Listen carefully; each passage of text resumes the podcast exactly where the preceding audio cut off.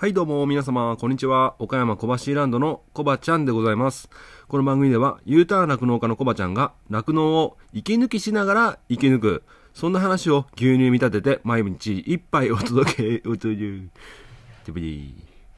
えーお届けしております。たまに雑談したり、ゲスト呼んだり、毎週月曜日はミュージックトークしたりしております。ミュージックトークの今月のテーマは、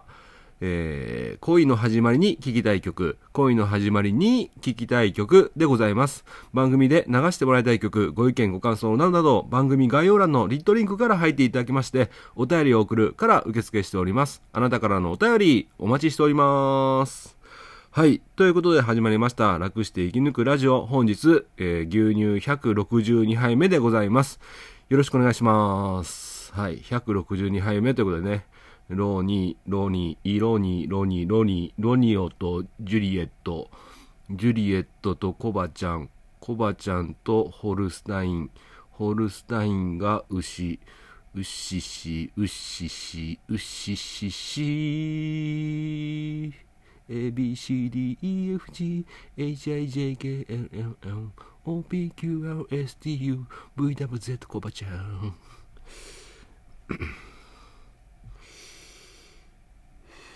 今のなしでお願いします。はい。ということでですね、えー今日はね、えー岡山県南部は小雨が降っておりまして、あのー非常にねあの気分がどんよりと しております。今日も切れ味のない、えーコバちゃんをお楽しみいただければいいかなと思っております。あ、そういえば僕ね、昔、今思い出したんですけど、うん、コバちゃんは噛めば噛むほど味が出る当たり目みたいだよねって、ね、イカの、ね、スルメっていうんですか？当たり目っていうんですかね？当たり目みたいだよねって言われたことがあります。はい。えちょっと軽く自慢話をしたところで、えー、っとですね、えー昨日、スタンド FM で、まあ、フリートークライブということでね、30分ぐらいやろうかなと思ったんだけど、まあ、結局1時間ぐらい話したりしてまして、まあ、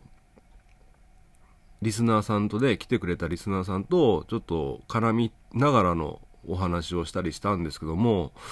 まあ、新鮮でしたね。で、なんで僕が、あの、いつものように、あの、夜のね、お休みラジオは、一睡ってことでね、一睡、二睡、三睡っていうことで、あの、睡眠に見立ててね、毎晩一睡お届けしておりますっていう内容で、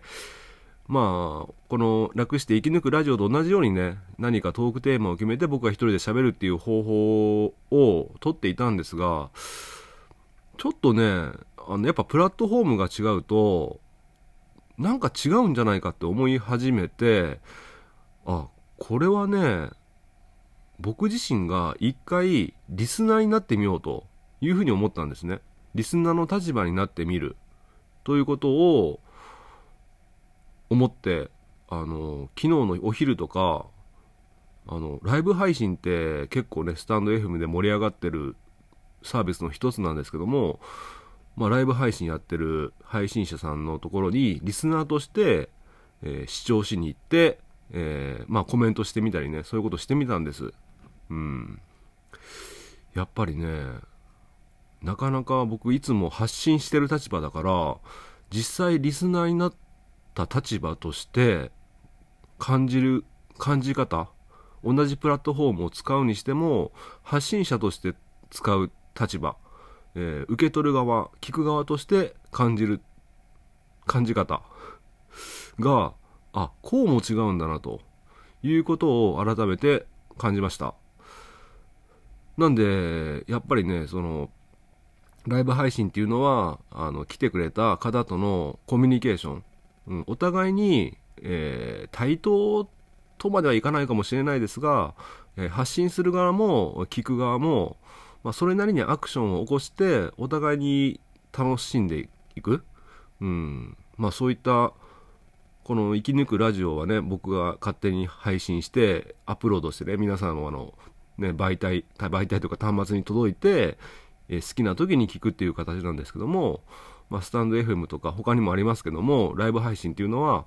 あのリアルタイムで、まあ、コメントと会話がこう成り立ってこう重ね合って、まあ、それがね、あのー満足度につながっていくといいますか、うん、なかなか表現方法が難しいんですけども、なんか僕が最初思ってたイメージと違うなっていう、違ったんだなというのが正直な意見でした。で、夜ね、そういったことを含めて自分の中でちょっとモヤモヤってしてる部分を、まあ、解決するためにも まあ、リスナーさんとどう絡んで話せばいいのかなっていうね、まあ、試験的にね、フリートークライブということでやってみました。うん、なかなか面白かったですね。うん。まあそういうことで、ちょっとこの話につながるんですけども、今日の一杯をお届けしていきたいと思います。今日の一杯は、162杯目の一杯は、消費者の立場になる、消費者の立場になるということでお届けして、して あー、くそ。消費者の立場になるということでお届けしていきたいと思います。はい。まあ今の話につながるんですけども、まあ今この酪農情勢、えー、飼料高とかで非常にね、酪農経営が厳しい、ね、さらに10月は値上がりがあるということで、まあその件に関してはね、また別途取り上げたいと思うんですけども、まあ酪農経営自体が非常に厳しいと、うん。で、需要の供給、需要と供給のバランスも悪くて、えー、供給に対して需要がそんなにないと。言った背景もあり、やはり詰まるところ、消費者さんがいかにして牛乳を消費していただくかっていうのが、やはりね、重要なポイントになってくると思い、思っています。うん。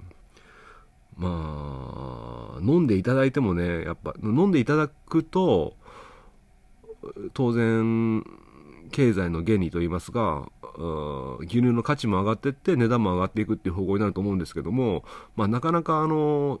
何て言うんだろう値段が上がってまでああじゃあ値段が上がったからやめようって言ってねやめれちゃう人もいると思うんですよね。うん。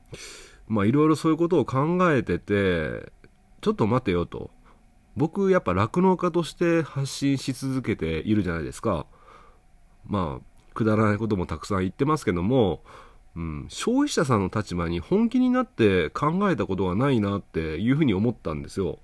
なんで僕なりにね、今日、今ね、えー、3時なんですけども、まあ、えー、搾乳、朝の搾乳から今の時間まで、消費者さんは牛乳に何を求めているのか、なんで飲む人がいるのか、なんで飲まない人がいるのかっていうことを僕なりにね、あの、妄想してたわけです。うん、考えていました。なので、え、ちょっとこれからですね、僕なりに考えた飲む人と飲まない人の考え方をちょっと言っていきたいと思います。これはまああくまで個人的な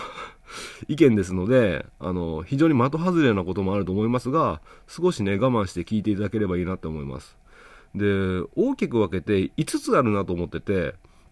これは飲む人と飲まない人、非常に表裏一体っていうことが自分の中、自分の分析で分かりました。はい。まず1番目。5つの、5つのうちの1番目ですね。まずは、1番目、値段。2番目、美味しさ。3番目、健康。4番目、愛情。5番目、伝統。ということで、この5つが大きく分けてあるなと思ったんですね。これ飲む飲まないかんど、どちらもですね。で、一個一個ね、ちょっと解像度を上げてお話ししていきたいと思うんですけども、まず1豆の値段っていうのは、やっぱりその牛乳の価値、今店頭で販売されている牛乳の価値、この値段だったら買えるっていう人が飲む人、この値段だったら高いから買えないっていう人が飲まない人。だから、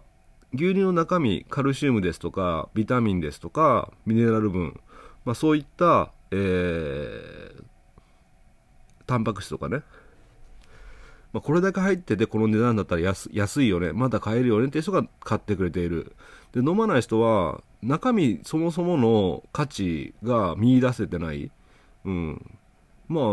200円も出すんだったら50円のお茶買うよねっていう人は買わないのかなっていうふうに思いました。で、2番目の美味しさ。美味しさは、まあ純粋に そのままなんですけども、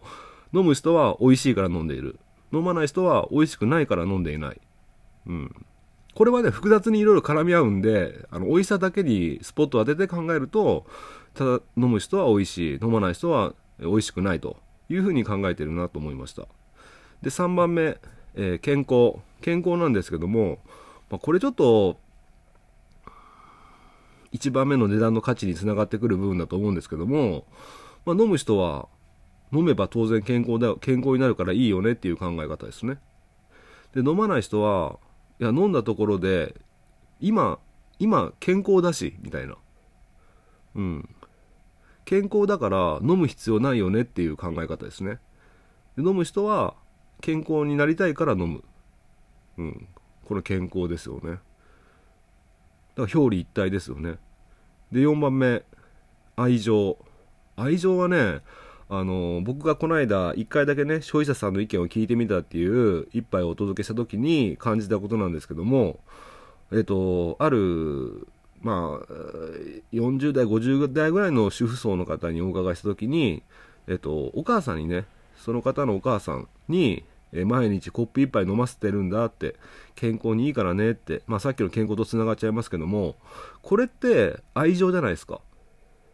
母親のことが心配で毎日健康にいい牛乳を1杯飲ませてると。で、これは 母親に対してですけども、まあ、逆にあの子供に対しても、うん、学校では飲んでいるけれども、休みの日に、えー、牛乳1杯飲ませてる。ね、子供に必要な栄養を簡単に与えることができるから、えー、飲ませていると。これ愛情ですよね、子供に対しての。で、逆に飲まない人は、この愛情が必要ない立場の人だからこれって多分20代から30代ぐらいかなと僕は思ってるんですけどもあの親から親からの手も離れ、えー、自分自身が健康でやっぱりその時って血気盛んな時期なので自分の母親とかの健康ってあんまり考えないと思うんですよ。うん、で自分自身が健康だから、えー、愛情自体は例えば恋人とかねあの自分の趣味とかに注ぎ込んでるわけで牛乳を誰か健康になってほしいからって言って買う必要がない層がいると思うんです。なんでこの愛情っていうのも結構表裏一体だなというふうに思います。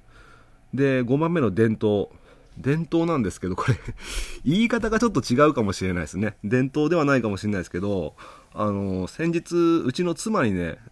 妻も牛乳絶対冷蔵庫に入れてて子供に毎日のように飲ませてるんですけども、えっと、なんで牛乳飲ませてるのって聞いてみたんですよ。そしたらえもともと自分がちっちゃい頃に必ず、えー、親に牛乳を飲まされてたと。で必ず、え、冷蔵庫に牛乳があって毎朝とかね、えー、食事のたびに牛乳1杯出てきて飲んでいたと、まあ、そういった、えーと家庭の家庭の伝統って言わないですかねまあ家庭の事情？事情でもないか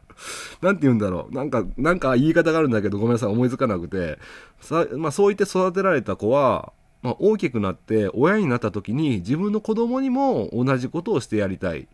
という風な流れができてると思うんですよ。で、逆に飲まない人は、その伝統自体がなかった。そもそも自分がちっちゃい時に親、親から牛乳を飲めと言われてなかった。冷蔵庫に牛乳がなかった世代っていうのが今出てき始めてるまあ今いると思うんですねうんということでもともとそのいわゆる家庭での習慣かな家庭でちっちゃい頃飲む習慣があった人、えー、飲む習慣がなかった人ということで分かれてくるこれも表裏一体だなと思ってうーんどうですかねなんか値段、美味しさ、健康、愛情、伝統ってね。うん。消費者さんってこういうこと考えて飲む人、飲まない人っているんじゃないかなっていうふうに思いました。で、さてさて、じゃあこれが分かったところで何の打ち手があるのかっていうと、なかなか難しいなと思って、まあ酪農家からしてみればね、あの、やっぱり牛乳を消費していただかないと、過剰生産になって、あの要は加工品に回っちゃうじゃないですか。そうするとまたメーカーの方で、ね、在庫の山になって、えー、入荷がなかなか上げづらい。僕たちの収入が、まあ、減っていく。ような流れになってしまうのでうーんやっぱり牛乳を飲んでもらいたいですよね、うん、加工品ではなくなるべく牛乳を飲んでもらいたいまあ、そんな中何ができるのかなっていうふうにずっと考えてたんですけど、結局なかなかいい答えが見つからなくて、まあ、唯一これいいかなと思うのが、やっぱりあの、理解活動。で、まあ僕はね、こうやって毎日ね、まあ酪農家のリアルって言います言ってますけど、なかなか 超リアルまでね、伝えれてないと思うんですけども、まあこうやって酪農家が、えー、音声配信とか、まあ YouTuber さんとかもいらっしゃいますけども、まあ、酪農ってこんなんだよっていうふうに発信することは、やっぱり、たくさんいればいるほどいいかなっていうふうに思います。うん。それを見てね、あの消費者さんがどう感じるか、ただ見てね、えー、あ、そうなんだと思う人もいれば、えー、見たり聞いたりして、あ、そうなんだ、じゃあ牛乳一杯ちょっと飲みたくなっちゃったなって。うん。とか、大変そうだから牛乳一杯飲んで助けてあげようとかね。いろんな受け止めて方があると思うんですけども、まあ、そういった人がね、一人でも増えれば、当然ね、えー、スーパーのある牛乳は1本減っていくわけで、当然ね、やらないよりかはやった方がいいと。で、あとはね、やっぱ販売方法やっぱりね、あのー、先日来た高橋所長ともお話ししたんですけども、販売方法、なんかあれですね、ワクワクしなくないですか？牛乳、牛乳買うのって。卵もそうですけど、まあ野菜とか全部そうかな。なんかワクワク感がなくないですか？うーん。パッケージとかもなんか、まあ、みんな似たり寄ったりのね、デザインといいますか、昔からあるようなデザインで、なので、やっぱ遊び心必要だなと思ってます。うん。なんかちょっとついつい手に取りたくなるような。で、普段から牛乳飲んでる人ってパッケージとかね、なんか遊び心ってどうでもいいと思うんですよ。まあ今ポイントな肝心なのは、今飲んでない人にいかに手に取っていただくかっていうことがポイントになってくると思うので、うん、僕はちょっと思いついたのは、牛乳パックを開けたら二次元コードがついてて、まあそれをね、スマホで読み取って、なんかその読み取るたびにポイントが溜まってって、えっ、ー、と、今、まあそういう意見も出てますけど、スパイファミリーのとコラボしてて、まあ10ポイント貯まったら何かの景品と交換できるとかね。まあだからスパイファミリーってすごく僕に、ごめんなさい。見てないんだけど、めちゃめちゃ人気らしいじゃないですか。だから、スパイファミリーが好きだけど、牛乳は、ああの、飲まず嫌いな人も、あ、スパイファミリーの、の、とコラボしてるんだったら買ってみよう、みたいな感じでね、手に取る。そしてね、牛乳自体を久しぶりに飲んでみて、あ、牛乳ってこんなに美味しかったっけ？あ、美味しくて健康にいいんだったら定期的に買おうかなって思う人も出てくると思うんですよね。うん。まあやっぱりね、その、普通に何もせず売れるのが一番いいんだけど、一番いいんでしょうけども、まあそういったところに、えー、酪農家からもあの、一応お金出してるじゃないですか。消費、消費活動のための金、お金を少なからず出しているので、農家一軒一軒ね。そういったところに使っていただく。うん。もう今思いつくのがそれぐらいしかない。他にもいろいろいい案はあるんでしょうけども、なんかね、そういった遊び心みたいなのがあった方が、今飲んでない、飲んでいない人が、えー、飲みに来てくれるような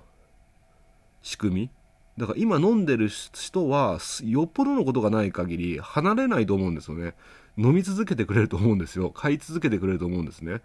問題は、今飲んでない人がいかに、えー、手にして、とりあえず一口飲んでもらう。で、牛乳の美味しさを小学生の時のように思い出してもらう。うん、それがね、一つの一歩目かなっていうふうに思いますね。